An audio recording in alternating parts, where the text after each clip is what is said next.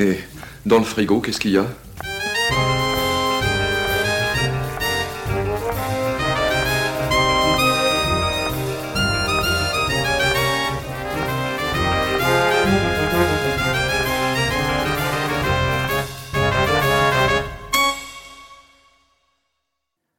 Bonjour gourmet, bonjour gourmette, bienvenue dans Cinéphage, le podcast qui parle de nourriture et de cinéma. Aujourd'hui, on n'est pas un ni deux, mais trois invités autour de ma table. Et on a Antoine, qu'on a vu dans les autres épisodes. Bonjour à tous. On a Timothée, qu'on a vu dans l'épisode 2 sur Super Bourré. Yes. Et on a Sarah, notre invitée euh, exemplaire de la semaine, euh, semaine dernière, bien entendu, Oui. du mois dernier. Bonjour Sarah. Bonjour. Ça va? Toujours euh, Ça va. à Très fond. bien. Pourquoi Bah. elle a le droit d'être exemplaire, elle? Parce Et pourquoi que, tu lui demandes comment elle va alors que nous on s'en fout? Parce que, ouais, t'as raison. Bah, comment vas-tu Antoine, mon Eh bah très bien. Bah voilà Il fait chier pour ça. Peut-être Tim alors. Si je te réponds, tu vas me couper comme à l'épisode 2. C'est faux, je n'ai jamais coupé Timothée. On commence sur du conflit, chers auditeurs. Oui. Votez pour votre euh, pour votre podcasteur préféré parmi les deux. Pour ce grand épisode de Noël, pour fêter la fin d'année et pour euh, ce calendrier de l'Avent qui a commencé à l'heure où vous écoutez cet épisode, on va parler d'un film qui est pour fêter les banquets, que dis-je, pour fêter les festins. On va parler du festin chinois.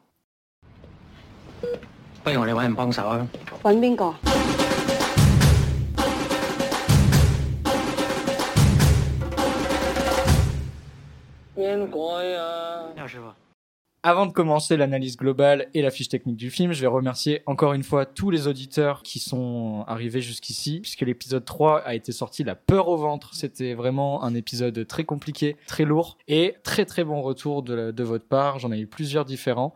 Et ça, c'est vraiment toujours euh, ce qui met un peu euh, de l'essence dans la voiture, si on peut dire. Euh, gros merci à vous et continuez comme ça, vous êtes génial. On va essayer de faire pareil. On promet rien.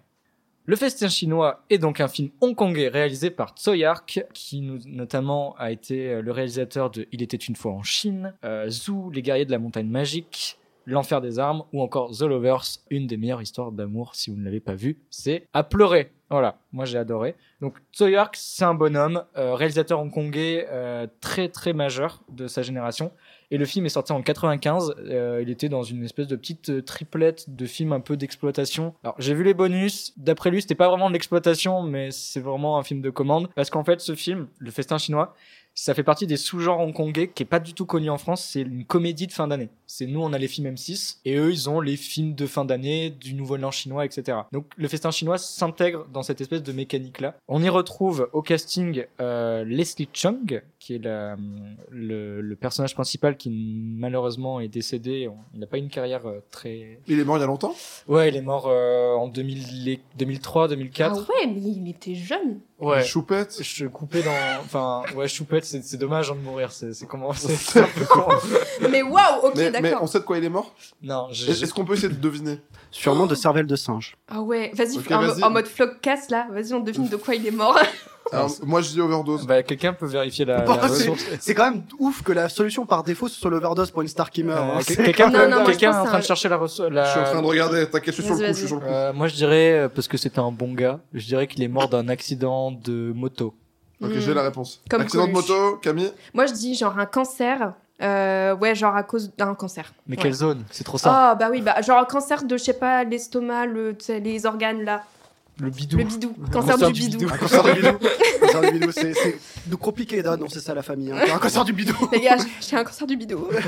Votre mari a un cancer du bidou. On a rien pu faire. Je, je sais quoi, je vais partir aussi sur un accident sport extrême. C'est pas ça, mais maintenant que je le vois, j'aurais dû y penser. C'est un classique. Ah merde. Personne Overdose sur les shots Non. Classique pourtant. Bah, c'est quoi, du coup d'attaque. Suicide. Non. Non Eh oui. Bon, Leslie Chung était une personne malheureuse, malheureusement.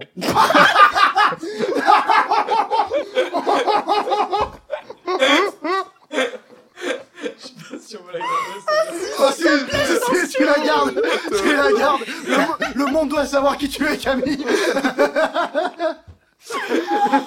Oh, ça, tu me le cotes et tu me l'envoies. Non, non. Bon, pardon, mais bon, bah. Premier reel, oh là. Non, c'est- plus, sérieusement, c'est triste, tu vois, de voir qu'un personnage qui était aussi. euh, En plus, dans... encore une fois, bon, je veux pas faire mon j'en foutre, hein, mais Dans les bonus, ils en parlent, et ils honorent un peu sa mémoire en disant que c'était un, un mec qui était extrêmement euh, travailleur et qui euh, était très très bon délire sur les tournages. Et savoir qu'il s'est suicidé, ben, c'est toujours triste. Toujours les que- plus joyeux, les plus tristes. Hein. Mm. Hashtag Robin Williams. Ouais, Ouais. les, bah, les, les clowns tristes, hein, malheureusement. Hashtag Coluche. Non, Coluche, c'est un... non, non, Colu- Coluche, c'est un accident de voiture. De Bah, moto. peut-être un, un accident suicide. hein. Parenthèse fermée, Leslie Chung, euh, paix à son âme, Anita Hu Yuen, pardon, désolé. J'ai cru que tu allais dire Anne Hidalgo. Non, pas, encore, pas tout de suite. Anita Yuen et Kenny B dans le rôle du mentor. Synopsis du film. Afin de pouvoir émigrer au Canada, un jeune mafieux hongkongais doit obtenir un diplôme de cuisinier. C'est ainsi qu'il atterrit dans un grand restaurant qui s'apprête à disputer un grand tournoi culinaire. Et patatras. Ok, donc euh, je vais commencer pour la vie globale puisque je fais partie, euh, c'est moi qui encore une fois euh, initié un peu le, ouais je sais j'ai une culture Mais c'est- C'est ton film préféré, non? C'est ce un dit. Alors, bah voilà. euh, merci Timothée pour la transition. Le festin fi- chinois, je l'ai découvert très très tard. Euh, je l'ai découvert dans. En fait, c'est le magazine Mad Movies qui en parlait dans une de- des petites rubriques qui disait Hey, ressortie physique de ce film-là. Et moi, comme j'étais encore, euh, comme toujours, dans ma période, ah, j'adore la nourriture et j'adore euh, j'adore le cinéma. Boum, le festin chinois, j'ai demandé à mon ami Antoine, hacker professionnel de la vie, de me le trouver parce que j'arrivais pas à, à le trouver. T'es en train Et- de dire que tu l'as vu illégalement? Euh, Non, je l'ai vu non, sur non, Internet. les gars, les gars, les gars. Vous entendez les sirènes de police Je l'ai hein? vu sur un ordinateur. Après, est-ce que c'est illégal de regarder quelque chose sur son ordinateur? Je ne crois pas. Tu volerais pas une voiture, Camille? Une télé? Jamais. Jamais. Donc voilà, j'ai découvert ce film un peu sur le tard il y a deux ans et j'ai vraiment voilà, comme- j'ai adoré ce film parce que bah il y a, il y, a, il y a tout dedans. C'est complètement barré. C'est euh, du Tex Avery sur les bords. Les gens, euh, quand ils tombent par terre, tu vois que la, la sandale s'en va. Euh, ils sont des, des, des grandes, des, des grandes exclamations et d'ailleurs c'est même des fois un peu over the top. Par exemple, je pense à une scène en particulier où le personnage il, il est ébahi et il, doit, il renverse vraiment de manière fait exprès tous les récipients devant lui. C'est très burlesque. C'est exactement, c'est très burlesque, c'est très inspiré, euh, comme je disais, voilà, très euh, Tex Avery. Il a un peu vieilli sur, sur certains points, on va pas se mentir, hein, euh, il y a des limites. C'est-à-dire que l'intrigue amoureuse, elle est un peu au forceps, on s'en fout un peu, mais comme je suis cœur d'artichaut, j'étais content, euh, surtout de la fin. Les effets spéciaux, pour les quelques-uns, ils sont un peu, ben, c'est 95, donc ça sent début de 3D, c'est pas fou. Et euh, l'intrigue mafieuse du début, pour moi, la première heure est un peu longue, en fait. Et le festin chinois arrive un peu tard, ou en tout cas le concours où on, masterise avec ses couteaux euh, la cuisine, ça arrive un peu sur le tard, et c'est un peu dommage. Mais à part ça, c'est vraiment un très très bon délire, et c'est vraiment, c'est généreux. C'est-à-dire que les personnages, c'est c'est de l'animé en barre euh, pour ceux qui, qui voilà qui ont une culture euh, manga un petit peu. Pour paraphraser euh, première, c'est du kung-fu avec de la cuisine. Et euh, on sent un peu, voilà, pour ceux qui connaissent l'inspiration du petit chef qui passait par là, euh, moi j'ai adoré ça, le côté, ça me donnait envie de faire des, le fou dans ma cuisine, tu vois, de, de tailler mon tofu comme ça. Donc, je suis pas du tout pro là-dedans, mais donc euh, ouais, Et- je le et- et recommande. C'est vrai que toi, avec la cuisine en plus, quand, quand le thème c'est la cuisine et pas qu'il y a de la cuisine dans le film, Ah ouais, c'est bah c'est un peu ton truc en plus. Ah bah, Enfin, comme le voit, on le voit avec le Bah, podcast. C'est ça, bah, justement, c'est un de ces films qui m'a motivé à faire ça. Et c'est ouais, vraiment euh, maintenant un film pilier du, du côté euh, film culinaire. Il y a, je trouve que ça fait partie des meilleurs. Je vais pas être aussi enthousiaste que toi, peut-être aussi parce que bah c'est pas forcément euh, mes sujets de prédilection à moi. On sait que toi, voilà, c'est vraiment, euh, c'est vraiment ton dada J'adore ce genre manger. de film. Et les thématiques autour de la nourriture. Euh, malgré ton enthousiasme, je suis d'accord avec toi dans les côtés euh, un peu négatifs dont tu parles euh, objectivement du film, dans le sens où genre la première heure, le truc des mafieux, tout ça, tout ça. moi, c'est ça qui m'a posé problème dans le film, c'est que au début, j'avais beaucoup de mal à comprendre vers où ça allait. Il y avait plein de personnages qui, qui étaient dans des situations totalement différentes. Je savais pas trop le rapport qu'ils avaient les uns entre les autres. Au début, ça commence par un concours, puis après, on voit plus les deux cuisiniers. Après, ça part sur un jeune, on sait pas pourquoi il veut aller dans la restauration, en quoi ça va l'aider à aller au Canada. Enfin, et voilà, tout ça, je trouvais ça très très confus. Ouais, où ça me faisait rire l'humour cartoon, mais des fois, je trouvais ça un peu, voilà, over the top, comme tu disais, un peu too much. Au bout d'un moment, quand ça a commencé à se réunir, quand tous les personnages sont venus ensemble, que le plan euh, d'attaque s'est dessiné et tout. Euh, là, ça a commencé à aller beaucoup mieux. J'ai commencé à, bah, voilà, mieux comprendre de quoi il s'agissait et à être plus avec les personnages, du coup. Et euh, voilà, j'ai kiffé euh, les dernières séquences, les séquences de fin, les, séquences où bah, ils lui font retrouver les cinq sens. Et puis voilà, la séquence du festin chinois, du coup, qui est là hyper, hyper divertissante. Donc voilà, moi, la première heure, j'ai vraiment eu du mal et la deuxième, j'ai trop kiffé. Donc assez mitigé comme euh, Et globalement, tu le recommandes ou? Bah, globalement, je trouve ça intéressant parce que du coup, ça montre un peu la culture euh, culinaire chinoise, c'est quand même vachement intéressant, quoi, de voir euh, à quel point on est. Toutes les cultures sont hyper différentes là-dessus. On n'est pas du tout, on n'a pas du tout la même culture, nous les Français par exemple, que les Chinois. Donc rien que ça, c'est super intéressant. Et puis aussi, euh, bah, ce que j'ai beaucoup kiffé, même euh, en étant un peu détaché de l'histoire au début, c'est que j'ai trouvé qu'il y avait une super réal, les plans étaient hyper léchés, des super couleurs, euh, une super mise en scène, euh, un montage très cut qui marche bien même s'il y a des raccords qui sont un peu bizarres des fois. Euh, donc euh, ouais, même rien que pour la réalisation, pour voir un petit peu ce que c'est que le cinéma hongkongais, oui, je recommande. Timothée Et toi alors? Bah moi je rejoins euh, un peu ton avis Mm. euh, du coup parce que j'ai eu très très peur. La vie de Sarah. La vie de Sarah, pardon, Mm. excuse-moi. C'est vrai que vous avez pas vu que j'ai tourné la tête en fait. Mais euh, euh, ouais, j'ai eu très très peur de pas rentrer dans le délire au début. Euh, C'est-à-dire que la première scène, c'est un duel de cuisine, je suis super intéressé et tout. Puis après, il y a des gens qui te crient dans les oreilles pendant un moment quand même, sans trop que tu comprends ce qui se passe. Et euh, vu que je l'ai vu en VF, j'ai eu peur en plus que ça, ça me nique, euh, bah, que ça me nique mon visionnage. Mais euh, c'est vrai que euh, quand on se met à arriver plus dans vraiment le concours du festin chinois, j'adore. J'adore. Mm. En fait, j'ai un, un péché mignon, c'est euh, les duels de cuisine. Vraiment, c'est une passion. Je reviendrai peut-être là-dessus après. Mais euh, j'adore voir des gens faire des plats complètement abusés et commenter ça comme si c'était un match de boxe. Je, je- je suis en extase devant ce genre de truc. Mais c'est vrai qu'il y avait des grosses longueurs, même si les intrigues avec les mafieux me faisaient un peu rire parce qu'il y avait. Il y- a un absurde qui était un peu trop absurde à des moments. C'est-à-dire que des fois, c'était vraiment. euh, euh, les personnages, s'ils doivent dire bonjour, ils doivent le dire de façon absurde. Ouais. Et, et du coup, il y a des moments où tu te dis peut-être que vous n'avez pas besoin d'être absurde tout le temps. Vous pouvez peut-être vous calmer un peu, prendre un antidépresseur, quelque chose pour vous calmer. Enfin, je sais pas, tu vois. Mais euh, il y a des trucs chouettes dans cet absurde. Genre, il y a le personnage principal où son premier réflexe, c'est toujours d'agresser quelqu'un avec une bouteille, mais toujours avec du Bordeaux. Et, euh, et j'aime beaucoup cette petite gimmick. Il y a aussi une des rares scènes que- qui m'ont vraiment fait rire où euh, ça va partir en fusillade à n'importe quel moment. Et euh, par un problème, le restaurateur ramène un plat avec un, un flingue dedans. Ouais, D'ailleurs, je me permets de dire, je, je pense, je sais- toi Antoine, c'est un de tes films préférés. Cette scène avec la cage aux oiseaux et tout, c'est clairement un truc, un, parallèle avec le The Killer, je crois, le film De, ouais, il y a, de John Woo. il y a de ça.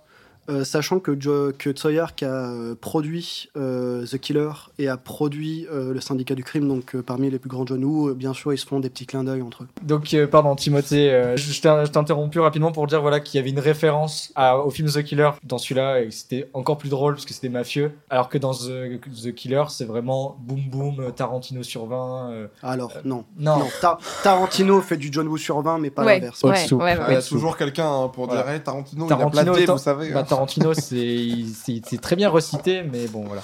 Euh, allez, hop. Euh, tous, les, tous les cinéphiles, tous les En étudiants en, sueur. cinéma. En savez-vous, le Roi Lion, il a plagié un animé japonais aussi. Le roi Léo d'abord Et c'était Hamlet à la base Antoine, il se mord, il se mord la lèvre là. Je suis un enfer. Mais du coup, pardon. euh, oui, donc l'humour absurde, euh, la plupart du temps, m'a fait un peu cringe, je dois avouer. Genre les moments où, euh, en, en fait, ça fait un peu Christian Clavienesque. Euh, le côté euh, la meuf et le mec qui sont obligés de s'embrasser parce que il y a des problèmes et qui sont poussés l'un sur l'autre. Bon, Alors, voilà. c'est un peu forcé si tu regardes le film. Le moment où ils s'embrassent pour la première fois, c'est littéralement le mec qui fait le pivert sur la, la, la fille. Oui, c'est Oui. comment il s'appelle ce qui fait. Enfin, je le fais mal. Woody Woodpecker, c'est Woody. Ah, voilà, tu le fais mieux. Woody. Woodpecker. Mais euh, voilà, donc ça m'a fait un peu cringe et j'ai eu très peur de pas rentrer dedans. Mais dès que ça devenait technique un peu et que ça faisait de l'humour directement sur la bouffe et que là il y avait vraiment un truc qui me plaisait et là j'étais à fond dedans. Mais je me demande aussi, c'est juste, en fait, j'avoue, premier film chinois que je vois de ma vie. Hongkongais. Hong Kong, oh, excusez-moi. Non, non, non, mais. Que, moi ça, hein. Non, non, moi, non, comme, non, moi mais- comme si j'étais une dotée française. Euh, mais euh, oui, oui. euh, euh, oui, donc hongkongais. Et, euh, et par exemple, j'ai vu peu de films japonais dans ma vie, mais j'avais un peu le même problème que j'avais avec, c'est que vraiment, ce surjeu, il colle pas totalement avec moi.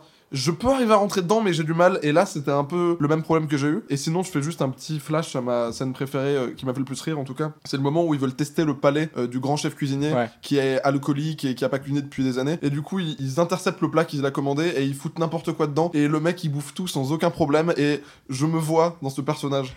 je me ressens comme Dans l'alcoolisme non, mais je suis un spécialiste des rations de survie. C'est c'est la- Non. c'est le plat que on va cuisiner par défaut Ah, si Oui, on veut juste être ouais. rentable et euh, manger en se faisant plaisir. Mais Les Kit Kat dans la, dans la brioche, hein, on se Ration- rappelle. Moi, par exemple, ma ration de survie à moi, c'est euh, du riz avec du pesto, du parmesan et un peu de thon. Voilà, ça C'est- ma ration de survie.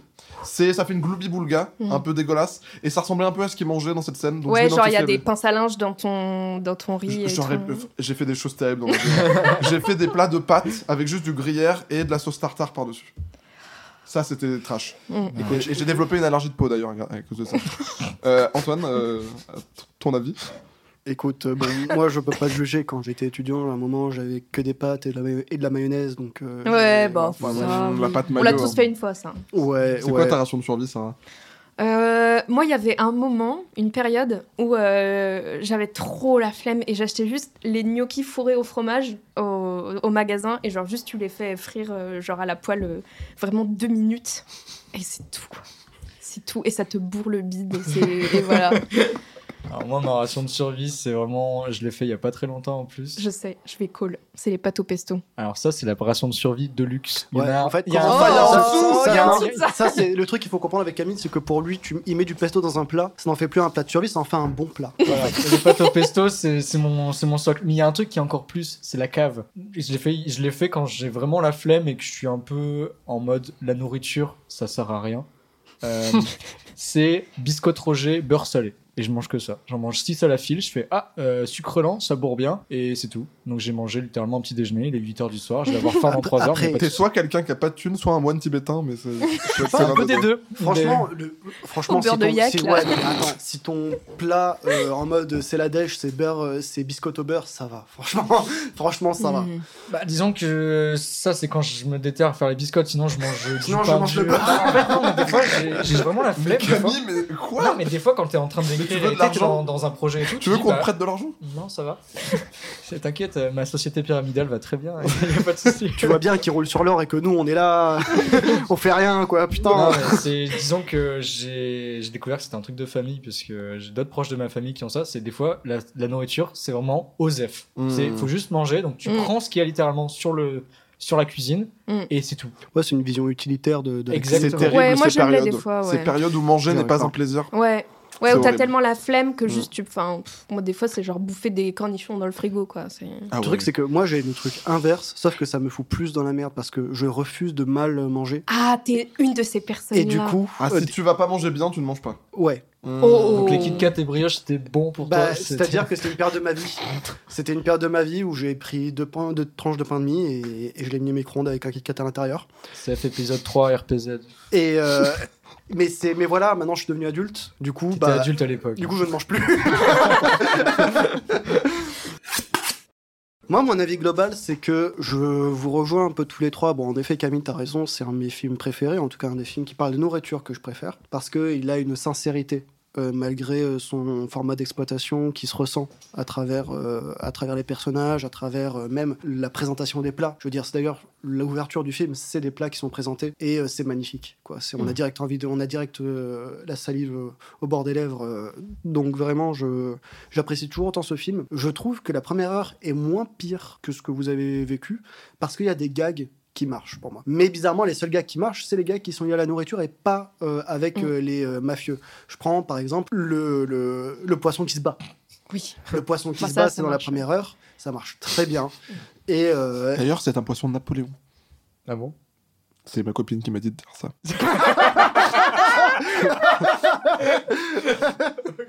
qu'est-ce que c'est, Sarah?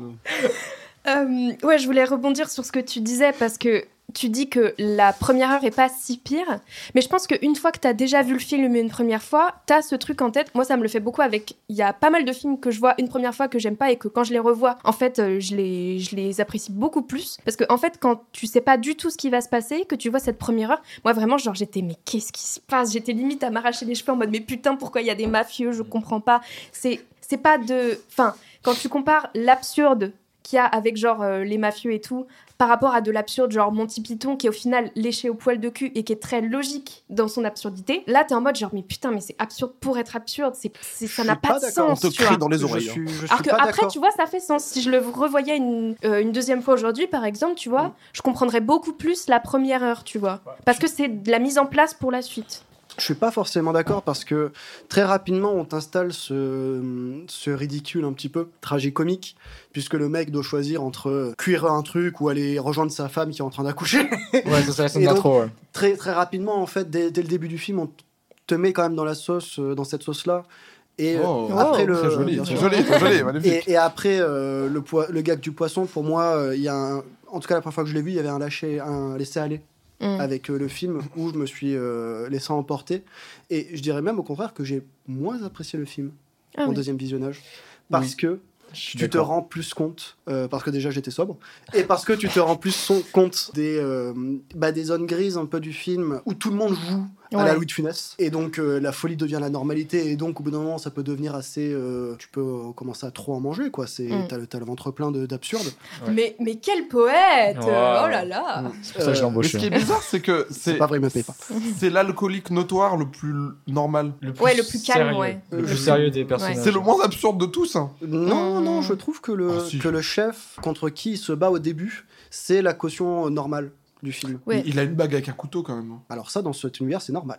oui, mais le- l'alcoolique est moins bizarre que lui. Bah, il est Je moins suis cartoon. pas- Ouais, il est dans son jeu en tout cas, il est plus normal. Je sais pas, il est bon Ouais. à un moment, il mange des pinces à linge une fois, Oui, et tout de suite, il est bizarre. Oui, mais écoute, il fait euh, moins le, le mariole, il fait moins de. Ouais. Comme euh, le personnage principal, comme j'ai Mm. dit, euh, à chaque fois qu'il est surpris, il va tomber à la renverse. C'est la, Ouais. la case de BD littéralement où tu vois les deux pattes en l'air. Ah ouais, alors lui, il avait des patins pendant tout le film. hein, Oui, non, voilà, Ouais. c'est ça. Mais. euh, Mais après- je, je finis. Ouais, vas-y. non, je voulais rebondir sur ce que tu disais, c'est-à-dire que ouais, je suis d'accord avec Antoine, c'est que moi je l'ai vu, j'avais vu une deuxième fois quand je l'avais racheté et je l'ai vu une troisième fois pour le, le besoin du podcast. Et j'avoue qu'au troisième visionnage, tu sens vraiment les longueurs où tu te dis, ok, là il y a, de- y a ces moments mafieux donc c'est pas drôle. Mm.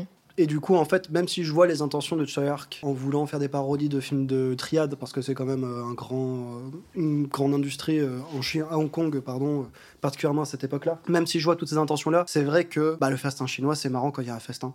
Le rapport à la nourriture avant, apporte un vent de fraîcheur, euh, même dans l'humour. Je pense notamment au moment où euh, le, donc il y a un chef qui est alcoolique, qui réapprend à aimer la cuisine, et euh, la scène qui encapsule cette, cette- ce passage, en fait, c'est le moment où il mange avec sa femme.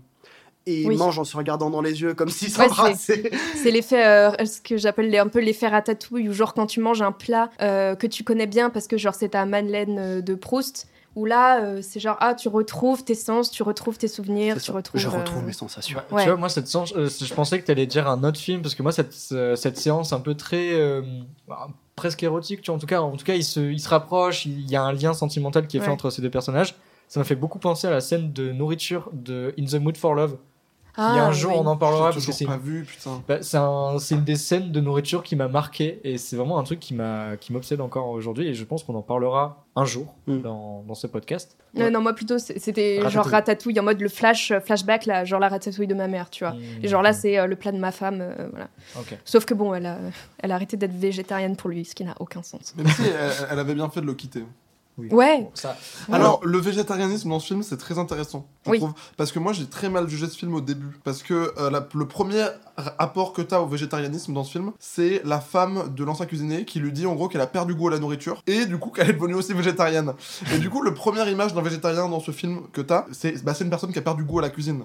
Donc au début, j'ai cru que ce film me disait Ouais, les végétariens, ils aiment pas manger en fait. Ouais. Et en fait, et peut-être qu'on spoil pas tout de suite, mais ça, ça va, ça va pas dans cette direction-là du tout. Euh, pardon, Antoine, euh, t'étais. Non, non, c'est non, t'as raison. Il y a après euh, la, la, la Chine a un rapport euh, à la viande en règle générale Ouais. qui est très particulier. à la nourriture en général. Mais les- Ouais, la- mais c'est beaucoup, Non, non, beaucoup de viande et de poisson. Là, Oui, ouais. c'est tu Dans leur tout ce qui En fait, ils disent tout ce qui. Bah, il y, a un- il y a un dicton chinois, c'est tout ce qui a quatre pattes se mange. Mais non, mais pas vraiment, Du parce coup, qu'en ta fait, mère. nous, pays européens, euh, par rapport à la Chine et au Japon, par exemple, on a un point de vue beaucoup plus quotidien à la viande. Nous, Mm. c'est habituel d'en manger tous les jours au Japon et en Chine. Euh, je sais pas pour les autres pays, mais eux, c'est quand même festif, c'est classe. Ils en pas mangent. D'accord. Bah, en Pour, vrai, si. hein. pour les Japonais, peut-être. Pour les Chinois, je suis pas d'accord. Pour les Chinois, il y a, euh, et on en parlait un petit peu avant l'émission, il y a un rapport euh, à la nourriture qui se voit aussi dans ce film, qui est le rapport à la criminalité. En fait, ils mangent beaucoup de viande, c'est juste qu'ils en mangent pas officiellement, parce qu'il y a beaucoup de marchés noirs dans laquelle, en Chine, dans laquelle tu peux facilement acheter de la viande. Le pangolin. Non, mais tu peux Attends, très facilement acheter de la viande. Et même si culturellement, peut-être que c'est plus festif, en fait, au jour le jour, ils en mangent quand même beaucoup, en fait. Mais moins que nous. Bah, ça dépend. Nous, c'est habituel. Ça dépend les castes, encore une fois. Ça dépend les classes ouvrières. Les classes ouvrières. Oui, mais euh, Et à que quel endroit de la Chine aussi? Je pense que Mais ça c'est ce que je dis, ça dépend des classes. En France et dans les pays européens, ça dépend pas vraiment de la classe. Oui, oui. On mange de la viande tous les jours de façon habituelle. Maintenant, on remet en question et ça change un peu, Mm. mais c'était la norme. Là, vous voyez tu juste de le fait de dire époque? En 90 tout le temps en fait. Même Parce maintenant que- encore, il y a bah, bah, plein de familles qui mangent Non, tous mais les jours de si la tu viande. fais- Depuis Bah, l'après-guerre. déjà, la Chine, elle s'est pris euh, le communisme dans la tête, donc elle a pas eu vraiment de. Oui, eu, Personne euh, ne souhaite ça. bah, Mao, euh, voilà, grand bond en avant, tout ça, euh, famine. Ah oui, ils ont euh, dû manger oui. de 30 millions de morts, je crois. Probablement que culturellement, du coup, il y a des différences. Après, moi, j'ai pas ressenti ces différences-là, forcément, dans le film, parce que ça a l'air quand même d'un truc de bien gros viandard. Oui, mais Euh, ils cuisinent festin des plats gastronomiques en fait Ouais. dans ce film. Ouais. Pour le festin chinois, qui est le festin impérial le plus important de la Chine, c'est normal qu'ils font de la viande parce que c'est pour, Mm. euh, c'est pour un palais d'exception. On va passer à présent aux analyses et on va commencer par Antoine. Alors, moi, du coup, pour mon analyse, ça, je pense que le film a un angle sur euh, le conflit générationnel qui se passe euh, dans le film, mais aussi dans le rapport euh, politique et historique euh, dans lequel le film se place. Pardon. Maintenant, ça va spoil. Voilà, vous êtes prévenus. Euh, dans le film, typiquement, on nous met en situation deux générations qui sont en conflit. Il y a les plus vieilles générations, il y a le propriétaire, euh, mais il y a aussi les grands chefs. Et de l'autre côté, il y a, du côté des jeunes, il y a le protagoniste et la fille aux cheveux rouges. Donc, il s'appelle Chu et euh, Kaiwai. Chaque personnage que l'on voit dans ce film a atteint ses limites en soi. Les chefs ne peuvent pas participer ou sont tombés en disgrâce à cause de l'alcoolisme ou ont une santé défa- défaillante avec le, le gérant du restaurant. Ouais. Euh, mais les jeunes ne peuvent pas les rem- remplacer. Ils n'ont pas leur expérience, ils n'ont pas leurs acquis. Aussi, ils n'en ont pas vraiment envie. Soyons sérieux, euh, personne ne veut reprendre le restaurant. Mais c'est quand le film ex- expose les désirs de ces jeunes personnages qui devient moralement, je trouve, paternaliste et même conservateur. Et tourne en ridicule tous les rêves d'une jeunesse qui se sent perdue professionnellement. Donc tu as Chu qui euh, veut trouver une japonaise euh, complètement cliché et qui veut partir au, Canada euh, pour cuisiner alors qu'il ne sait pas du tout cuisiner. Oui. T'as euh, Kaiwai, euh, le love interest du film, qui veut devenir une grande chanteuse et qui, bien sûr, ne sait pas du tout chanter. D'ailleurs, moi je l'ai vu en VF. C'était quoi la chanson qu'il chantait pour vous? Euh, L'amour, Euh, l'amour n'a pas connu de loi. Ouais, Ouais. Carmen. Ok. Est-ce qu'il chantait Alexandrie, Alexandra des fois? Parce qu'en VF, des fois, il chantait euh, Alexandrie, Alexandra. On n'a Ouais. pas, vu- on n'a pas vu le même film. Non, non, mais il, il chantait votre.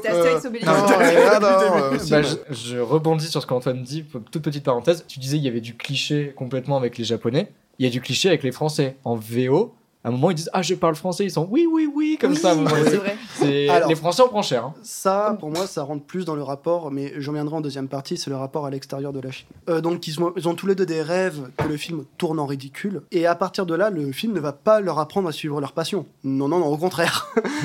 Durant tout le film, ils vont devoir abandonner leur passion et leurs rêves pour aider les adultes à redevenir ce qu'ils étaient. Ah, putain, oui. Ils, aident, ils aident le chef alcoolique à retrouver ses cinq sens, ils aident le chef plutôt gentil à apprendre le festin chinois, ils aident le gérant à garder son restaurant. Mais ce faisant, ils perdent tout ce qui faisait d'eux des individus. Ils perdent tout intérêt à la musique et au voyage, et au final, le protagoniste reste à Hong Kong et la fille qui gère le restaurant alors qu'elle ne sait toujours pas cuisiner à la fin. hein. C'est vraiment. À la fin, on voit Kaiwai euh, dans la cuisine, elle est perdue. C'est l'enfer pour Ouais. C'est plus des handicaps pour le, pour le cuisinier qu'autre chose, j'ai l'impression, des fois. Lequel de cuisiner Euh, celui avec une moustache qui est alcoolique et qui a des femmes nues dans chef. sa chambre. Le, le chef Alors, il a une, euh, Mentor. Pas une femme nue, il a euh, une poupée nue dans sa chambre. Mais il a Oui. des photos euh, sur oui, le c'est mur vrai qu'elle a des photos de femmes nues, c'est vrai. Plein. Comme tous les alcooliques. C'est vrai, c'est ce qu'on fait. Comme Mm. tous les hommes, peut-être. Waouh, c'est mis dedans aussi. Allez, hop. Allez. Euh, ils, euh, et du coup, ils perdent tout intérêt en leur passion. Ils restent euh, pour aider euh, les vieilles générations. Donc, le message du film, pour moi, c'est les jeunes générations doivent se sacrifier pour que les vieilles puissent continuer à exister. Faire le contraire ne serait qu'enfantillage. Mm. Il y Ouais, elle perd ses cheveux rouges aussi, euh, la meuf d'ailleurs. Oui, elle devient. Bah, parce que soyons sérieux deux minutes. Euh, les woke, ça va 5 minutes quoi, c'est bon. Ouais, ça s'agit C'est et tout. phase. Mais ça, c'est. J'ai vu, en fait, j'ai compris ça. Elle perd ses cheveux rouges. Enfin, le personnage de la fille, du Love Interest, pardon, a euh, les cheveux très bariolés au début. Elle a Mm. un, un maquillage très voyant, euh, très fun. Et au fur et à mesure du film, elle devient, bah, elle, devient plus normale, moins maquillée, etc. Moi, j'ai plus vu Plus Et- normal, et- Camille. plus normal, ouais, exactement. Euh, donc moi j'ai plus, en tout cas dans le scénario, c'est plus revendiqué pour plaire au mec.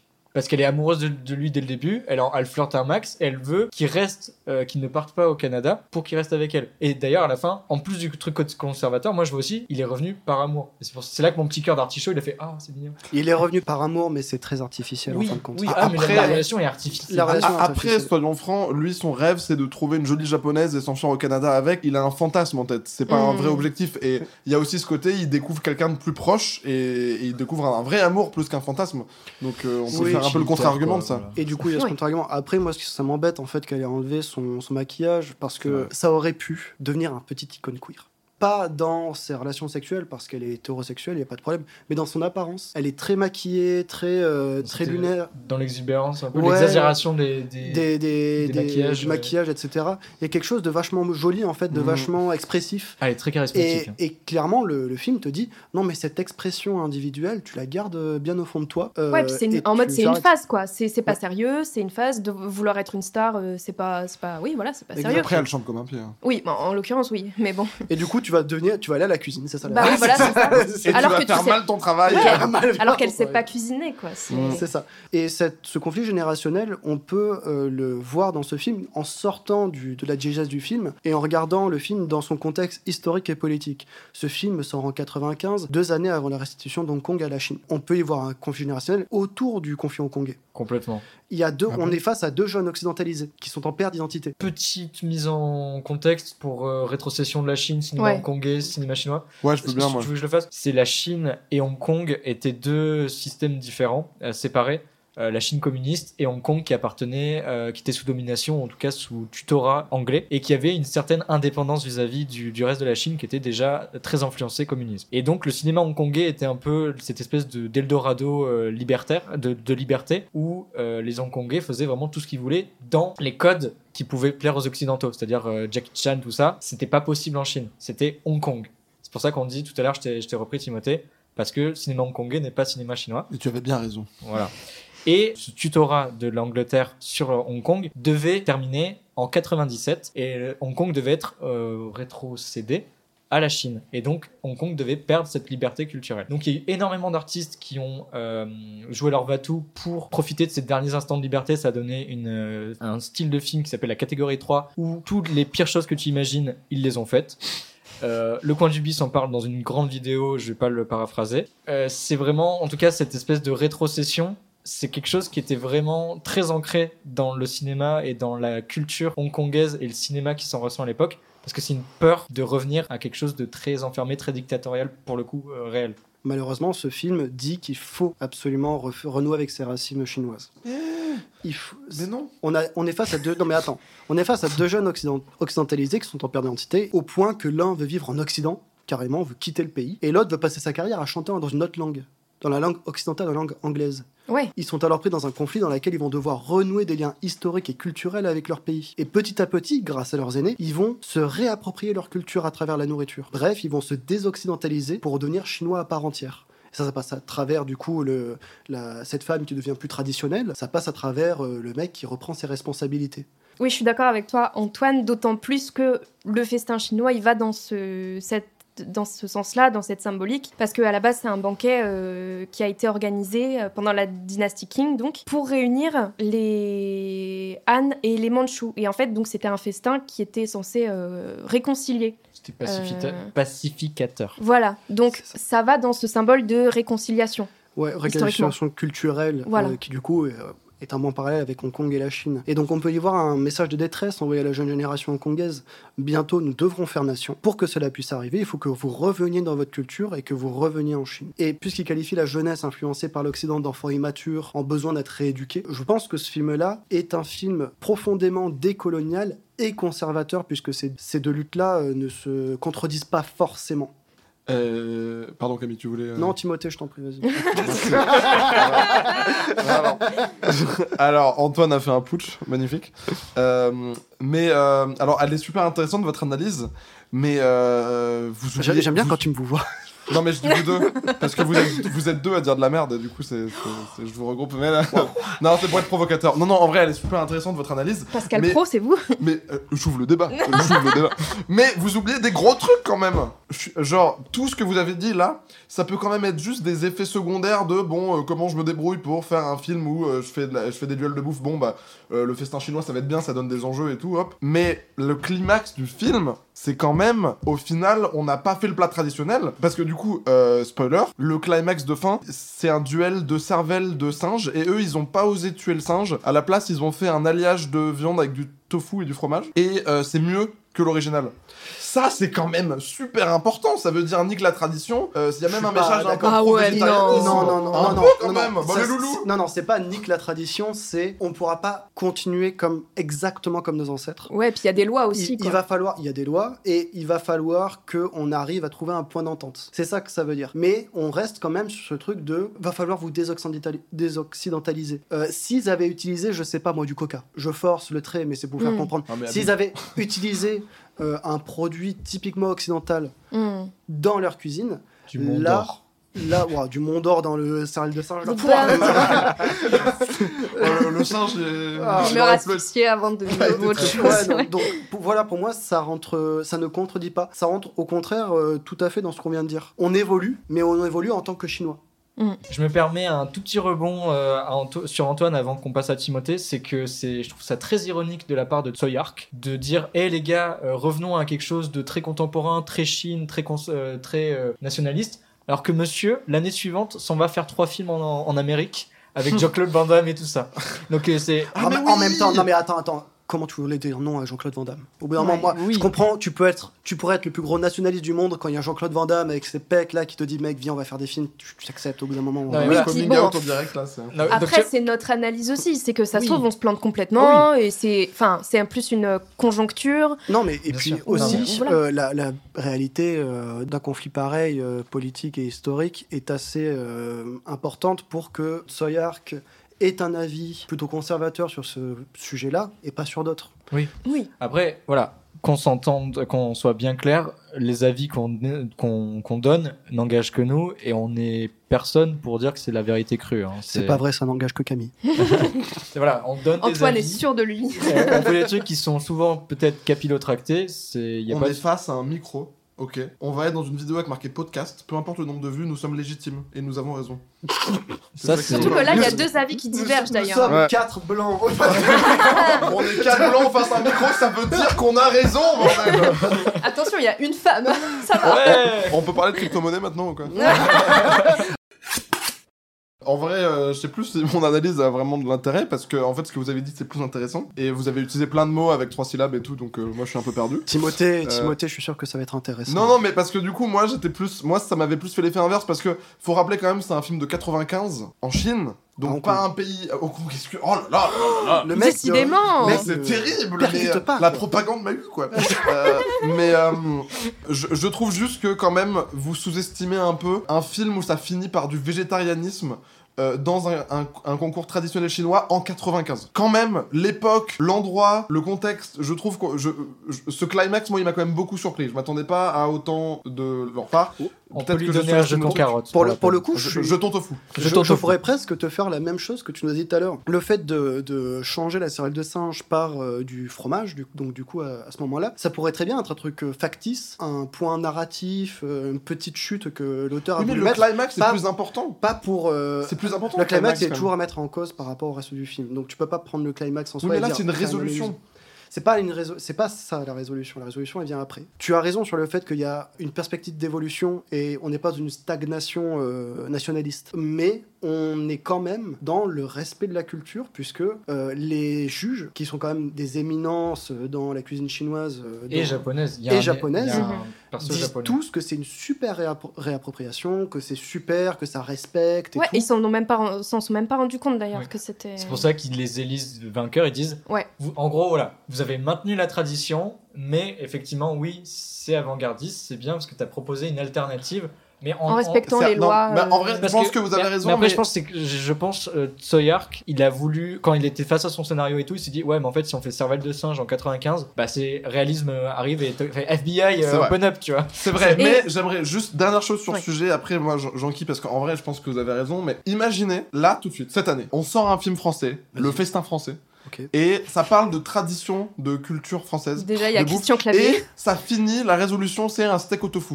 Imaginez le backlash en 2023. Je vous jure, il y aurait un backlash. Je vous jure. Mais non, non, c'est de réel. C'est Parce que réel. le, festin français, le ça tofu, ça n'a rien à voir avec la culture française. Le tofu, ça n'a rien à voir avec la culture française. Ouais. Alors que ça a à voir avec la culture chinoise. Ouais, Donc de tu fais- donc.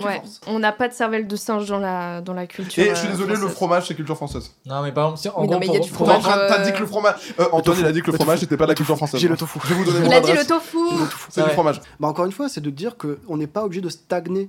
Il y a euh, Oui, et de martyriser des animaux aussi. c'est- Alors, oui, bon, ça. hein. Euh, mais Ah, c'est secondaire. c'est ça, c'est secondaire. Vraiment, moi je pense que c'était en mode. Et tu fais. C'est pour ça que tu fais bien de, de nous rappeler euh, ce moment parce qu'en effet, il est important. C'est juste qu'il contredit pas pour nous ce qu'on a dit. Parce qu'on voit bien que, pour moi, ce que ça ajoute comme message, c'est il va falloir qu'on fasse consensus. Mm. Vous n'avez pas la même culture que nous, donc on, on va pas se battre. Par contre, on va trouver des terrains d'entente. Ouais. Ok, on tue plus de singes. Par contre, on veut quelque chose qui ait le même goût que la cervelle de singe. Mm. Et on veut la même préparation.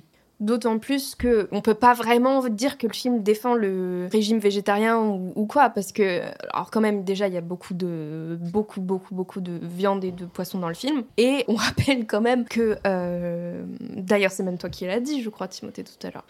J'ai dit Euh, plein de trucs. que euh, bah, la, la femme de.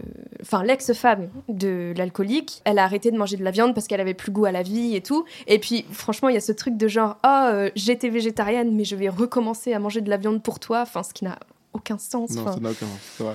voilà. C'est- Non, mais c'est vrai, mais je, je demande juste de rappeler l'année 95 quand même. Non, de mais oui. Présenter une option VG dans un truc sur la culture chinoise, je trouve ça osé. Oui. Mais, Mais peut-être en aussi vrai, parce que- vous avez raison, c'est quand même assez conservateur. Peut-être que déjà à l'époque, on les critiquait pas pour leur consommation de, de viande euh, que nous, on- en tant qu'occidentaux, on on n'a pas l'habitude de manger. Genre, très euh, un peu ironique. le- Tintin- vous mangez le chien Non, mais Tintin, du le cochon, lotus bleu, le lotus bleu de Tintin, Ouais. c'était dans les années 60, hein, et déjà dans ça, t'avais euh, Milou qui, s- qui avait plein de gags sur Milou qui va se faire passer la casserole. voilà, genre, même Donc en. les, enfin, les stéréotypes chinois sur la nourriture, ils sont ancrés. hein, en Voilà, France, et hein, on les a encore aujourd'hui. Genre, les, les Chinois, ils mangent du chien, etc. Je comprendrais Donc, jamais ce- ce, euh, débat. je, pense, je pense que déjà à l'époque, on les critiquait parce qu'ils mangeaient euh, de, de- du singe, de la cervelle de singe, etc. Donc, peut-être qu'en tant que film qui voulait euh, s'exporter ou pas, je, je sais pas. Puis, en tant que, que film hongkongais, peut-être qu'ils voulaient aussi euh, pouvoir, être, euh, pouvoir euh, parler à tout le monde et genre pas montrer un plat où on cuisine de la cervelle de singe et où il n'y a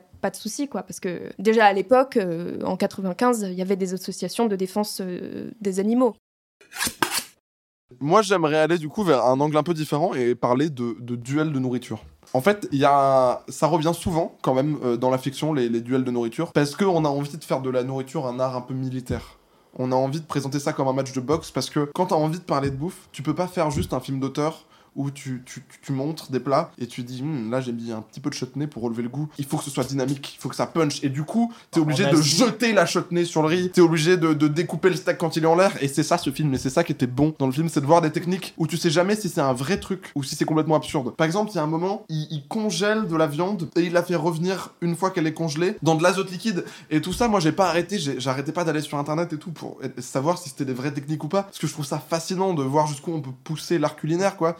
Euh, oui. Bah, j'ai vu euh, dans, dans les bonus, ils ont interviewé un, un chef étoilé euh, chinois. Mais ça se sent. Et, ça se et sent, justement, ouais. en fait, le chinois regardait le film et regardait les recettes et il disait, là, je crois, 90% des recettes étaient vraies.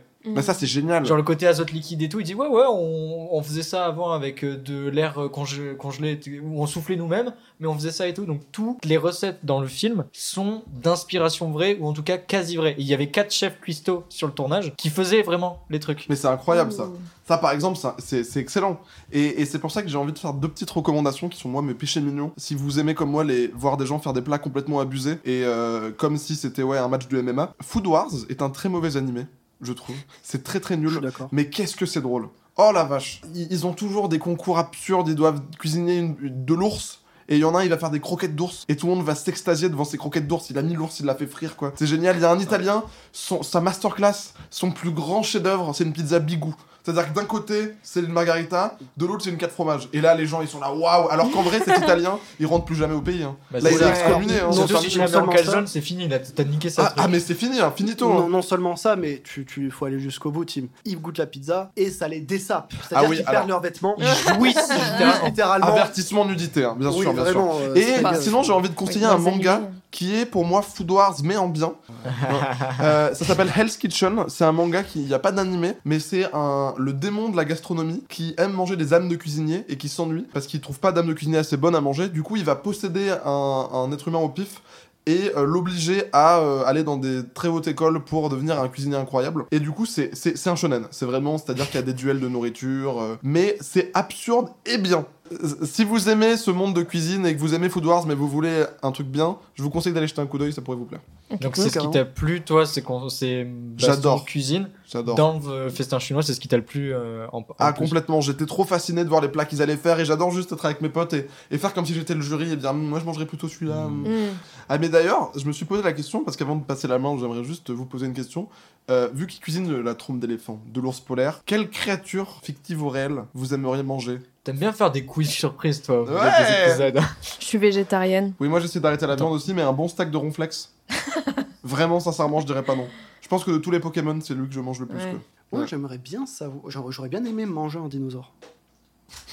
Bah, c'est juste un gros lézard. Hein. Non, non, mais un bon. Tu sais, tu Et ça a sûrement de goût de poulet, comme Mais- tous les, Ouais. les animaux du monde. euh. Mais non, mais tu sais, il y a ce truc de. euh, un bon gros T-Rex là sur la broche. Et tu le ferais avec quoi? Une petite sauce? Ah, ah, moi, alors moi j'adore faire euh, du reverse sear, ça s'appelle.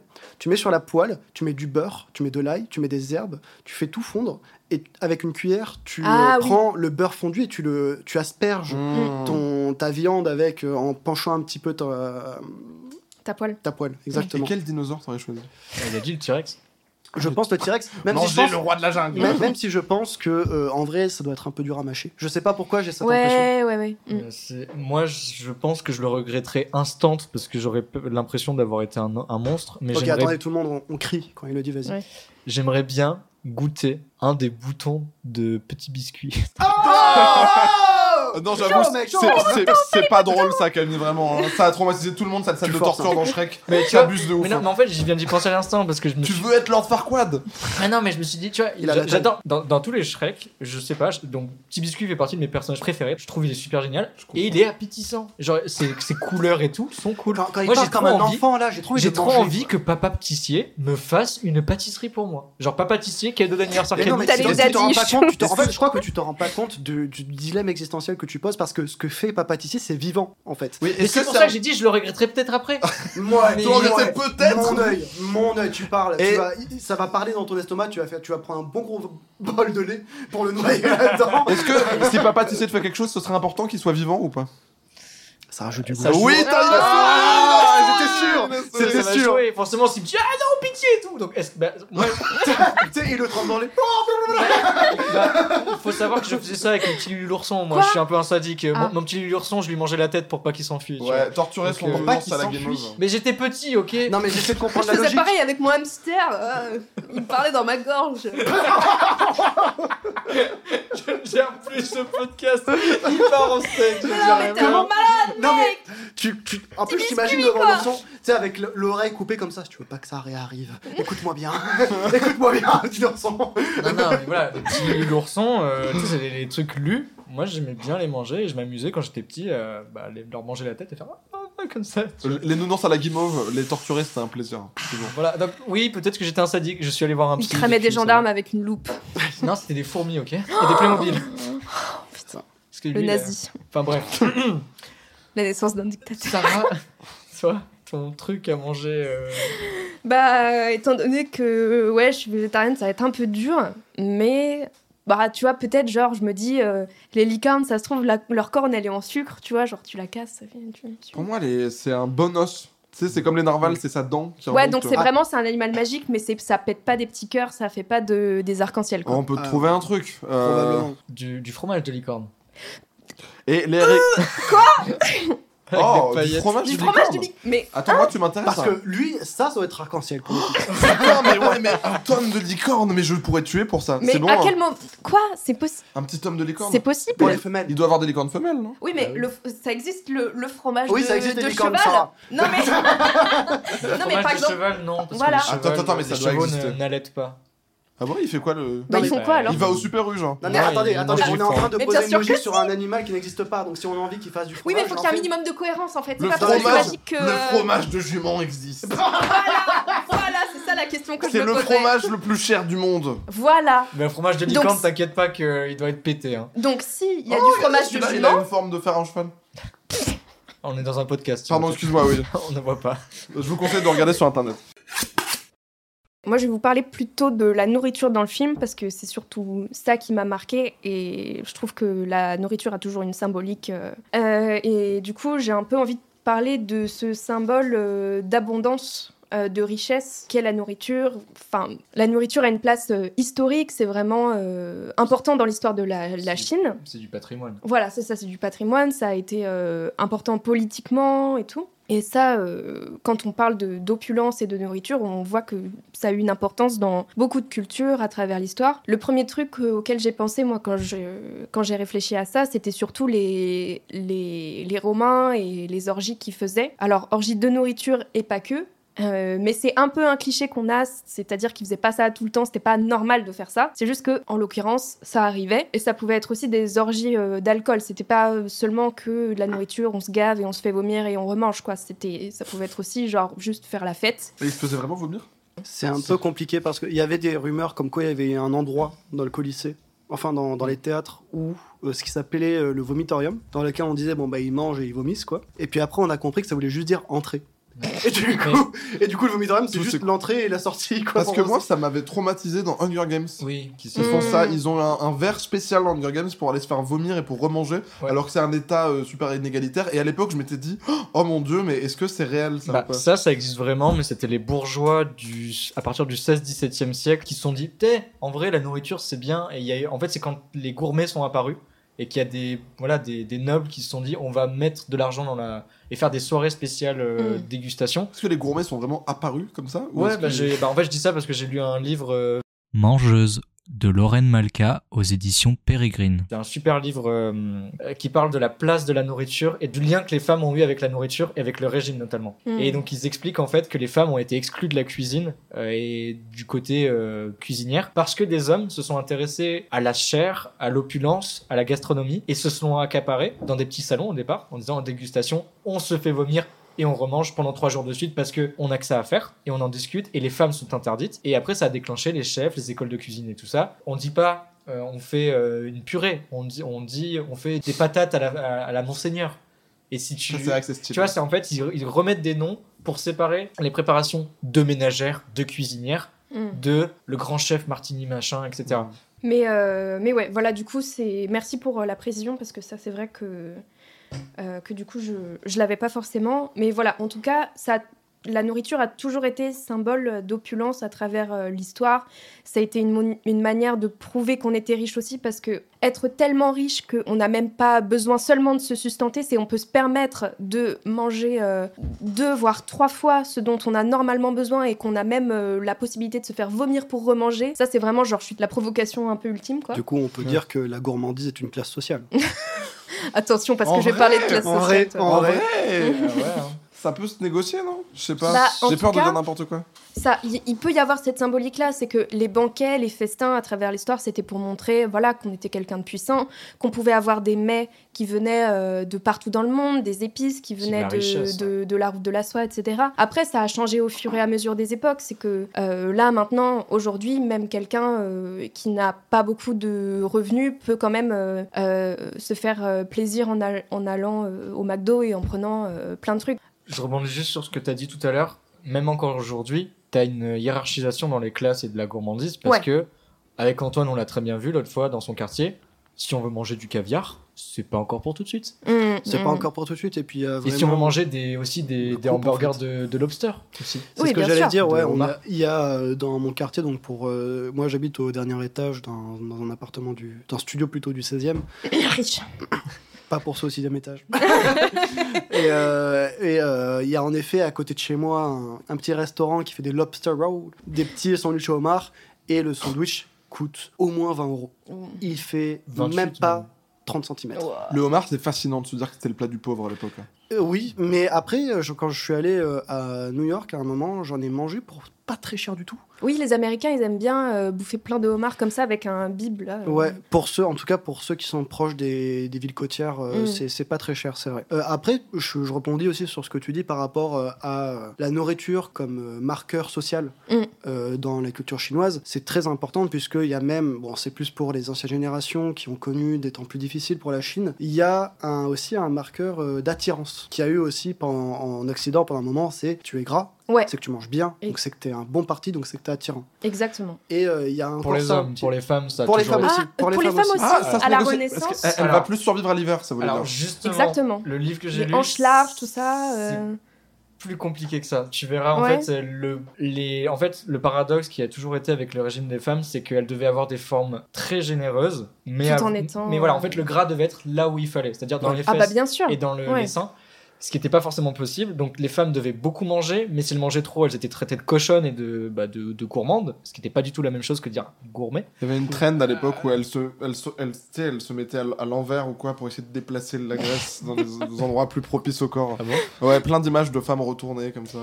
Pour te poursuivre là-dessus et pour finir euh, ce rebondissement sur Sarah, c'est que ce marqueur d'attirance à travers la nourriture, à travers les, les- les rondeurs de son corps, c'est aussi très présent chez les hommes chinois qui, après avoir mangé, et vous pouvez encore en croiser dans la rue en Chine, euh, certains se font un crop top au-dessus du nombril et montrent leur ventre en fait euh, ouvertement. Mmh. Ah, ça. ouais. Ça, je veux bien le croire pour les mecs, ouais. Et, pour le- et du coup, ça en fait non seulement un marqueur de virilité, mais aussi un marqueur social. Et économique pour montrer que tu as un bon parti. Mais voilà, du coup, encore une fois, euh, on revient sur euh, cette symbolique de euh, richesse, d'opulence, de bien-portance, etc. Et pareil, au Moyen-Âge, on a un peu cette image de euh, Ah, les riches se gavaient pendant que les pauvres bouffaient euh, du chou euh, bouilli. Ce qui n'est pas forcément vrai. Il y avait quand même euh, des notions de retenue. Euh, il y avait beaucoup de jours de jeûne et de carême au Moyen-Âge. C'était très important des jours où il fallait pas euh, manger de viande, donc on mangeait plutôt du poisson. Enfin, ça, c'était très très répandu et ça a été pendant longtemps. Comme euh, période marquante par rapport à ça, je pensais aussi à la Révolution où les, les, le peuple français s'est révolté parce qu'il n'y avait plus de farine. Euh, Parce qu'on leur a dit manger... qu'il fallait qu'ils mangent de la mange de la brioche. voilà. et du coup, on l'a bien buté cette connasse. Et voilà, et pendant ce temps-là, Marie-Antoinette se faisait des, des, des petits, euh, des petits macarons. Mais... François Fillon, c'est un peu la Marie-Antoinette de notre époque. Est-ce qu'on va finir pareil Mais enfin, en tout cas, on voit que ces problématiques-là, c'est encore d'actualité parce que euh, le fameux euh, repas euh, banquet d'État qui a été donné en l'honneur euh, du roi Charles III et de sa femme quand ils sont venus rendre visite euh, à Versailles euh, à Macron et à Brigitte. Alors, soi-disant, il avait coûté 6 millions d'euros, c'est pas vrai a priori, Euh, mais en tout cas, voilà, on sait qu'il y a, il y a quelques chiffres quand même qui sont, qui sont sortis, comme voilà des, des très bonnes bouteilles à 2000 balles, etc. Alors même si on est tous d'accord pour dire que oui, évidemment, euh, ce serait un peu débile de recevoir, de recevoir le roi d'Angleterre avec euh, un saucisse purée, Ce serait à mourir de rire. Ce serait à mourir de Ah, rire. Ce serait banger. Hein. ouais. Mais même si on est tous d'accord pour dire que bon, Knucky, là. qui passe au micro-ondes, qui est éventré. C'est le, le, le, l'événement politique mondial. ouais. La purée était tiède. il y a du mais sur c'est la du table. micro-ondes, c'est chaud à l'intérieur. Mais voilà, en tout cas, c'est des problématiques qui sont encore d'actualité parce que les gens ont trouvé ça vraiment aberrant. euh, Enfin, même si on sait que voilà, ça reste quelque chose de politiquement important. Surtout quand Macron dit des trucs du genre c'est la fin de l'opulence, c'est la fin de, euh, c'est la fin du, du je sais plus- ouais, c'est ça, il avait La fin dit de l'opulence. la fin de l'opulence, voilà. Surtout que, en plus, j'y réfléchis, tu vois, ça pourrait être en plus un acte politique. C'est genre, bon, bah, on, reçoit euh, un chef d'État, mais par euh, solidarité avec les Français, on va rester euh, à des prix corrects, qui sont très bien, qui sont. Voilà, c'est. la différence entre une bouteille à 200 balles et à 2000 balles, moi, je suis pas sûr qu'il y en ait gros. Richard, il est un peu vieux. Euh, enfin, là, tu viens de perdre tous les sommeliers qui écoutent le podcast. hein. Là, Mais, Non, ah, mais- non, je suis pas sûr. Et voilà, c'est des, c'est des sujets qui font encore beaucoup parler. Et pour- il y a Ribéry qui avait eu un petit buzz au- autour d'une co- côtelette avec des feuilles d'or euh, dessus, qu'il avait bouffé à. Dubaï, où les gens étaient en mode, mais enfin, franchement, euh, genre. Alors qu'en euh, vrai, les- En plus, ça sert à rien, ça Ouais. n'ajoute pas Bah, de son transit, il a dû, il a dû prendre cher. hein. Je ne Ouais. citerai personne, mais je connais des gens qui ont déjà mangé une madeleine avec de la feuille d'or dessus. Ouais. Et, et la personne en question m'a dit que c'était dégueu. Bah, en plus. quoi. Et, et bah, enfin, plus que ça avait pas de goût. Moi, je Bah oui, quelqu'un qui a mangé un Au pire, il y un goût métallique, mais Ouais, genre, ça ouais. va. Bah, euh, la personne m'avait dit que c'était une madeleine avec une... C'était une danette. C'était une danette Ouais. au chocolat avec une madeleine avec des feuilles d'or dessus. Donc c'était très cher, mais c'était une madeleine avec de la danette. Ah ouais, bah, super. Ouais. Et Enfin voilà, encore une fois, c'est c'est c'est purement euh, ostentatoire quoi. C'est regarder, je bouffe un steak avec une feuille oui. d'or, je peux me le payer. C'est du matu vu. Euh, ouais, voilà. Voilà, euh, il y, a, il y a même de, de la gentrification dans la bouffe parce que avant le burger c'était un truc de pauvre, de voilà, de fast-food. Maintenant, euh, à Paris, on sait qu'il y a des burgers classe et les mecs ils ont des gants noirs et tout de suite ça devient de la bouffe de riche Ah entre guillemets. Le burger se gentrifie de ouf. hein. Mm. Voilà, donc la, la nourriture, elle peut avoir cette symbolique-là aussi de marqueur social. Et si c'est pas cher, c'est un manque de respect. C'est Bah- de la nourriture à qui à- Ça, ça dépend. Ouais. Parce qu'il Mm. y a un moment où c'est tellement peu cher que ça gagne du respect. Il y, a un- Ouais. il y a un super restaurant qui s'appelle Manger et Cassez-vous. Voilà, je pense. je- Ouais, je pensais à ça. Ah, je quoi, pensais à attends, ça. donc C'est c'est vraiment l'adresse là. Ouais. Ouais, c'est Manger et Cassez-vous. Et ça devient burger. hipster un peu, tu vois. Ouais, le burger pas coûte cher. 3 euros, Ouais. je crois. Et c'est- Ouais, ouais, et euh, c'est vraiment. Apparemment, c'est pas dégueulasse du tout. je crois. Ok. Voilà, donc pour conclure, euh, même si on peut avoir euh, des, des, des plats gastronomiques euh, soi-disant euh, traditionnels français, genre la poule au pot, des trucs comme ça, un peu revisités euh, en mode luxe, il reste quand même des ingrédients phares de la cuisine gastronomique, genre tous tous les clichés du caviar, homard, le champagne, etc. Quoi. Mm. Donc ça reste encore des marqueurs de classe sociale aujourd'hui. Et ça se ressent, euh, bah, c'est ce que c'est là où tu en venais dans, dans le festin chinois. T'as Ouais. tout ce côté où bah, ouais, la cuisine qui est montrée à l'écran, c'est pas de la cuisine que le commun des mortels peut manger. Ouais, voilà, enfin, c'est très difficile de pouvoir le- manger une cervelle de singe fraîche. euh, le ou un énorme poisson, euh, Voilà. tout, tout juste pêché. Poisson euh, Napoléon. Ouais, voilà, le poisson de Napoléon. C'est le festin chinois, c'est le festin impérial. Voilà, c'est impérial, exactement. Et ben j'enchaîne euh, avec euh, mon analyse sur la nourriture du festin chinois. Et quand j'ai revu le festin chinois, je me suis dit, mais en fait, la nourriture, c'est littéralement un moyen, un outil, une arme pour avoir du pouvoir et du respect dans la société en général et so- société hongkongaise. Euh, la nourriture là-dedans, qu'est-ce que c'est? De base, c'est littéralement du soft power. C'est grâce à elle que les personnages rayonnent à l'international. Notre personnage principal au début, il passe un concours pour aller au Canada par la cuisine. Euh, le personnage alcoolique le- du mentor, à la- au départ, il est respecté, c'est un grand chef étoilé, il gère la cuisine et dès qu'il perd le contrôle, qu'il perd le concours, poum, il devient alcoolique, Mm. respecté, on lui crache dessus, c'est un déchet. Et de base, la nourriture, c'est une domination de pouvoir. C'est comment tu prends du tofu et tu le tailles et tu fais un Michel-Ange avec. C'est comment tu prends un ours qui est un prédateur Mm. et tu lui en tu le fourres d'azote et tu le manges à la petite cuillère. Ouais. C'est du pouvoir d'a- ascendant, euh, dominé, etc. sur ton assiette. Et euh, je rebondis en- avec une petite parenthèse où, par exemple, euh, euh, au Moyen Âge, les, les viandes qui étaient les plus prisées euh, chez euh, les, les seigneurs, euh, etc., c'était surtout du gibier qu'ils avaient eux-mêmes tué euh, sur leur terrain de chasse. Donc pareil, c'était euh, la domination de l'homme sur la nature. Sa meilleure saveur quand on l'a tué soi-même. Voilà. C'est ça. Donc voilà, c'est toute une domination de pouvoir que les gens exercent grâce à la cuisine et que tout le long du film, chaque personnage va, va s'affronter à la cuisine. Il va, va- c'est vraiment un, vraiment un duel en fait qui va se passer pour dominer cet art, cette cuisine-là et la maîtriser pour euh, en tirer profit. Par exemple, la nourriture, elle est passée au rang d'art. On, est, on parle de, il y a la sculpture qui est mentionnée. Euh, c'est quelque chose qui est au-delà du commun des mortels. Donc, être un cuisinier, déjà, c'est être un surhomme. C'est, tu fais pas n'importe quoi avec ça. Par exemple, le euh, personnage principal, la scène de la, du poisson Napoléon, c'est littéralement lui qui essaye de, de gagner le respect. C'est un 1v1 ou entre respect et lui. Résultat, le respect, il passe par la fenêtre et on le respecte pas pour, pour tout de suite. Euh, et même la fille ne le respecte pas non plus. Et pareil pour le retour du chef. Le chef cuisinier, quand il revient, il y a la scène en fait où il cuisine un poisson. C'est très très beau. C'est la première fois où on le revoit cuisiner. Mais il échoue à maîtriser le goût, donc il a plus le respect de ses, de ses congénères. Alors que quand il était revenu, tout le monde lui disait bonjour, bonjour, maître, voilà, je me présente, etc. C'était hyper émouvant. Il revenait dans, dans son statut, et parce qu'il a échoué au goût et à maîtriser l'aliment jusqu'au bout, poum, le pouvoir s'effondre sous lui.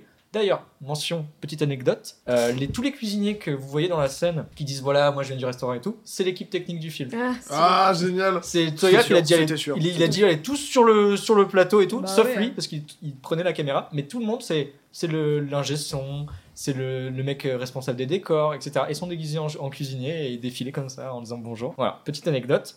Et le duel final, voilà, je termine avec ça, c'est deux chefs. Deux versions de la cuisine chinoise. Il y en a un qui est déguisé dans un habit, euh, l'antagoniste est déguisé dans un habit traditionnel chinois, et les autres sont plus européens avec les toques de chef et tout ça. Donc Bah c'est oui. deux Chines qui s'affrontent. Donc ça revient avec ce qu'Antoine disait sur Chine patrimoine et Chine euh, Occidentale. contemporaine, occidentale, Oui, mais du coup, le gentil, il est euh, européanisé Il est européanisé, ouais. Occidentalisé, ouais. Occidentalisé parce qu'il est récent, il est moderne, si tu préfères. Oui, mais du coup, ça va pas avec votre truc à vous Ouais. deux là Ça va pas dans le sens de, de ce que Tu parles du jeune ou tu parles du héros?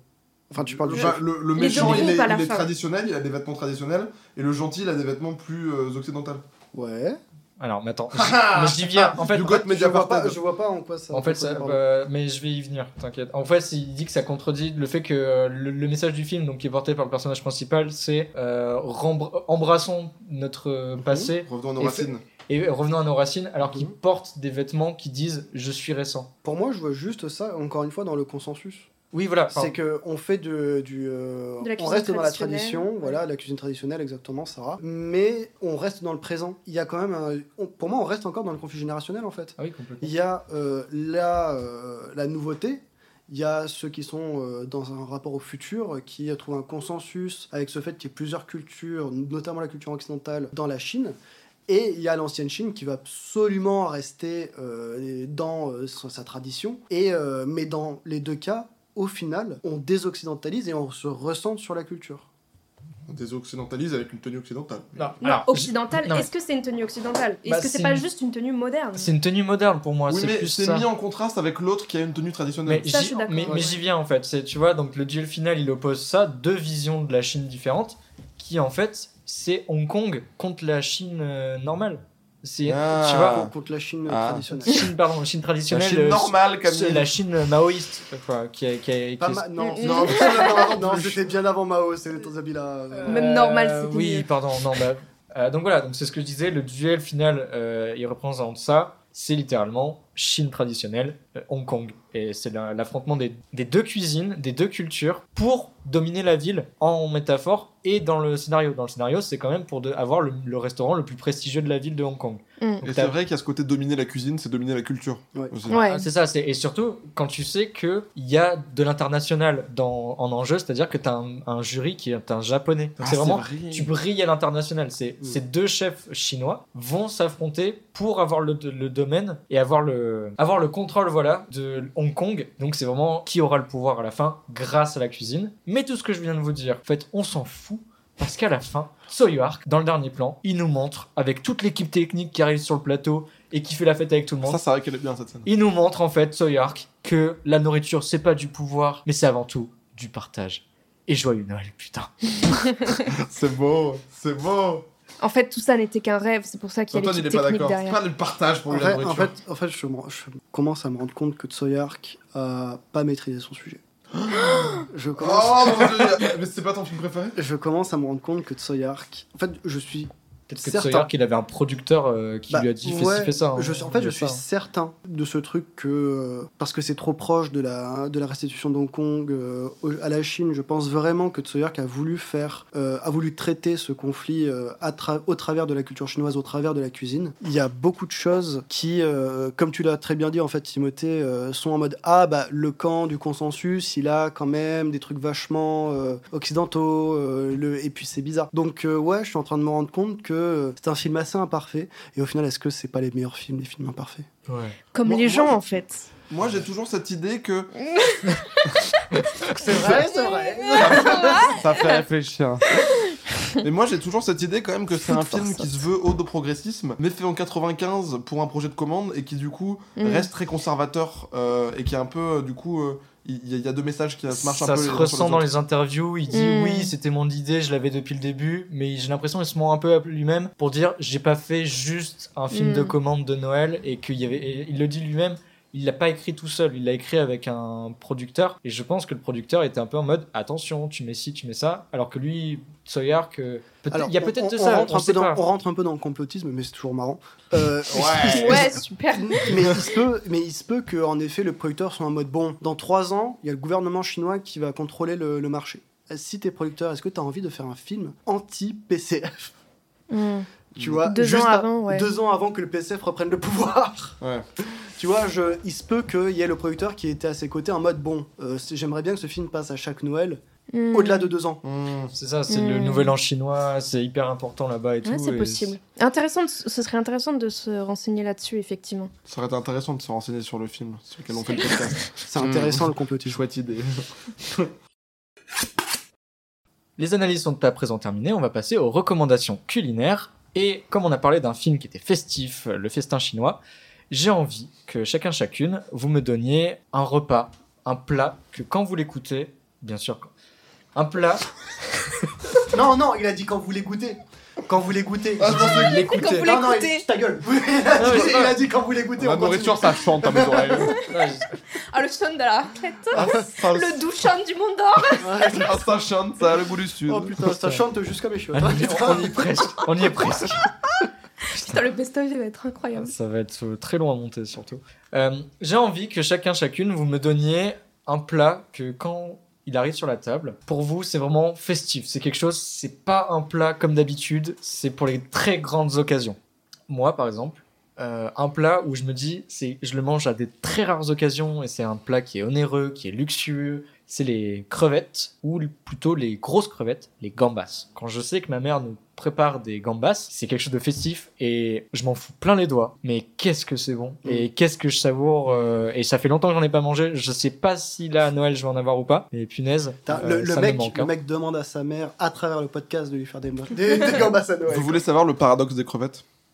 C'est quoi? C'est une triste vérité, mais comme on le sait tous, les crevettes sont grises normalement. Oui. Elles rosissent avec euh, parce qu'elles sont mortes. Oui. Or, dans tous les dessins animés, BD, dessins du monde, les crevettes sont dessinées roses. Mhm. Donc à chaque fois que vous voyez une crevette rose, c'est un cadavre de crevette dans un dessin animé. Et ça, c'est terrible. Bah, déjà que gang de requins c'était pas fou. Bah, là, Mais- tu vois. Alors pourquoi les, j'allais dire pourquoi les flamants roses ils sont roses et ils mangent des crevettes roses? Ouais. Bah, parce mais ils sont de moins en moins roses d'ailleurs. De plus en plus gris. Non mais c'est vrai. en plus. Euh, moi, mon plat préféré. Sans transition. Alors moi j'en ai deux en soi. En fait le truc c'est que il y a le plat dans lequel je- quand je le vois sur la table je suis en mode ok euh, serious business les gars euh, c'est les huîtres parce que quand papy il se ramène avec son gros sac et son couteau tu sais qu'on va bien manger quoi. Après s'il y a un plat beaucoup plus simple qui pour moi encapsule vraiment Noël pour le coup c'est les marrons chauds. Le- L'odeur des marrons Très surcoté d'ailleurs. sur euh, les marrons C'est long, Je- je ça viens- fait mal aux mains, je viens, dur à je viens, de, je viens de, de- de dire à Camille que je peux lui foutre le micro dans, dans la bouche. Non, je je peux le foutre autre part. en fait. Et donc voilà, le- les marrons pour moi, l'odeur, le son du crépitement, euh, le goût, tout me fait penser à un bon feu de cheminée de Noël. Ouais. C'est beau. Putain. On va manger du charbon alors. On se bat. Bah, Timothée, toi, vas-y. Vas-y là. Bah alors, moi Vas-y, vas-y, c'est quoi que que t'aimes Vas-y. dans la conf Messenger, t'avais pas dit de Noël, t'avais dit festif. Du Oui, coup, moi j'ai ouais. un truc qui va pas du tout. Mais c'est pas grave. J'ai développé une passion d'un plat que je fais moi-même et qui me rend heureux dès que j'invite des gens, dès, qu'il y a des- dès que j'ai une occasion pour le faire un peu festive, je le fais. C'est des nachos. Mais pas des nachos genre les nachos du cinéma, genre les nachos avec plusieurs couches, avec de la viande végé, pour ceux qui sont végétariens, euh, de la sauce au cheddar et des petites sauces, des petits dippers faits maison, des dippers au yaourt, de la guacamole maison, tout ça saupoudré de petites olives et de petits bouts de piment. Et juste le voir, juste là en parler, ça me rend heureux. Mais donne- sincèrement, je, je suis trop heureux d'en parler là. Sachant que je vais en manger demain, je vais, je suis content. Ah. Et toi, Sarah? Sarah, Sarah, c'est quoi ton plat, Sarah? S'il te plaît, Sarah. on va- Bah, Fais-nous. moi, ça va pas être très fun non plus parce que à la base, euh, je mangeais, euh, à- par exemple, à Noël, euh, comme le reste de ma famille, les trucs un peu entre guillemets classiques, genre foie gras, etc. Et comme euh, on fait Noël en Bretagne, c'était euh, beaucoup des, des produits de la mer. Ah, t'es bretonne? Ouais. Ah. Et euh, pêché par mon oncle. Oui, il y a quand même un. Oui. Euh, donc, euh, huîtres, coquilles Saint-Jacques, ou alors euh, du bar, euh, donc voilà, très frais, etc. On t'a demandé un plat, pas la poissonnerie. hein. Putain, et, par contre, lui, il commence à casser les couilles, tiens. Vu que je mange plus de viande, je vais pas pouvoir recommander ça. Les plats que je fais vraiment que quand il y a du monde et tout, pour des, des soirées, quoi, à la montagne, c'est genre euh, fondu, raclette ou mont d'or, quoi. C'est que oui, en soi, ça peut se faire quand t'es euh, deux le soir à l'appart. Non, mais c'est festif. déjà, Mais ça reste quand même plus le truc d'occasion. Genre, quand t'invites des gens, vraiment, Ça, c'est. un- T'as envie d'un bon truc qui bourre bien, etc. Tu fais euh, une raclette. Alors, ça, c'est un peu le truc basique. Mais du coup, voilà, quand tu veux un truc un peu plus euh, gustatif, on va dire, c'est genre le Mont d'Or, la, la boîte chaude, cu- cuite au four, etc. Avec le petit vin blanc, le petit taille. Là. En fait, je parle de Mont d'Or à chaque fois dans les épisodes. C'est vrai. Deux épisodes, deux Ouais, mondes deux d'or. mondes d'or. Et est-ce est-ce que je peux finir le truc avec, pour moi, le plat le moins festif du monde? Vas-y. Vas-y, let's go. La polenta. La polenta, c'est un Le plat boulgour. dépressif. La polenta, si ton- si c'est ton plat préféré, va chercher de l'aide. La polenta, c'est ce que t'auras en ration de survie quand, Ouais, quand ce sera la fin du monde. Et la fin du monde arrive. Alors garde Ouais. la polenta pour plus tard, mais t'oblige pas à manger ça maintenant, tu vois. On en a terminé avec les recommandations culinaires et avec cet épisode de Cinéphage. C'était un très très très gros morceau, beaucoup plus fun, mais forcément on était quatre. Et je vous encourage aussi à mettre une note sur la plateforme sur laquelle vous écoutez ce podcast, parce que c'est comme ça que la plateforme va pouvoir le recommander encore plus. C'est comme ça qu'il va avoir du poids et qu'on va pouvoir euh, être dans les top charts, etc. On n'y est pas encore, mais ça aide. Euh, aussi le bouche à oreille, encore une fois, ça aide beaucoup. C'est c'est grâce à ça que le, le cercle s'é- s'élargit. Comme on disait, hein, maman gourmette, euh, copain gourmet, allez-y, c'est pour eux, c'est pour vous. Merci en tout cas à ceux qui sont là, à ceux qui viendront. Le prochain épisode sera sur euh, de l'actualité avec euh, Wonka qui sort euh, la semaine euh, qui suivra la sortie de cet épisode. D'ici là, je vous souhaite une très bonne année, un très joyeux Noël et surtout un très bon appétit. Merci, bon appétit Merci, bon T'as appétit toujours la politesse à sortir des fesses. Hein. On parle que au moment où tu veux pas qu'on parle. Ouais, c'est ça, vraiment. Je, je, je suis écœurante, je suis sûre de manger ça devant vous, mais, mais vraiment, je, je suis avec vous de tout cœur et avec vous, régalez-vous avec moi en même temps.